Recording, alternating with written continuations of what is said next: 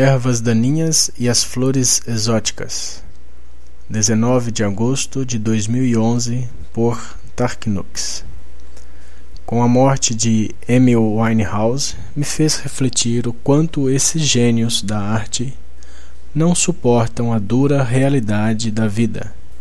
Acredito que são seres com uma espiritualidade aflorada, mas não tão evoluída, mas sem julgamentos Acredito que essas pessoas, como Kurt Cobain do Nirvana, Michael Jackson, Raul Seixas, Renato Russo e outros muitos que deixaram essa vida de forma inesperada e inusitada, são todos gênios, como aquelas lindas flores exóticas que desabrocham somente numa noite da primavera, exalam um maravilhoso perfume, mas não duram mais que aquela noite de vida terrestre.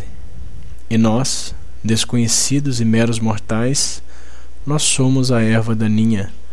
Aos montes sempre estamos sendo podados. Passamos pelas mais difíceis intempéries. Alguns sobrevivem ao gelo, outros ao deserto.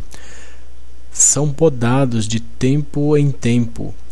E ao escutar a historinha de resiliência de nosso primo bambu chinês, levantamos mais uma vez, fortes e altivos, pois o importante da vida é se levantar uma vez mais que a quantidade de quedas, não se entregar jamais.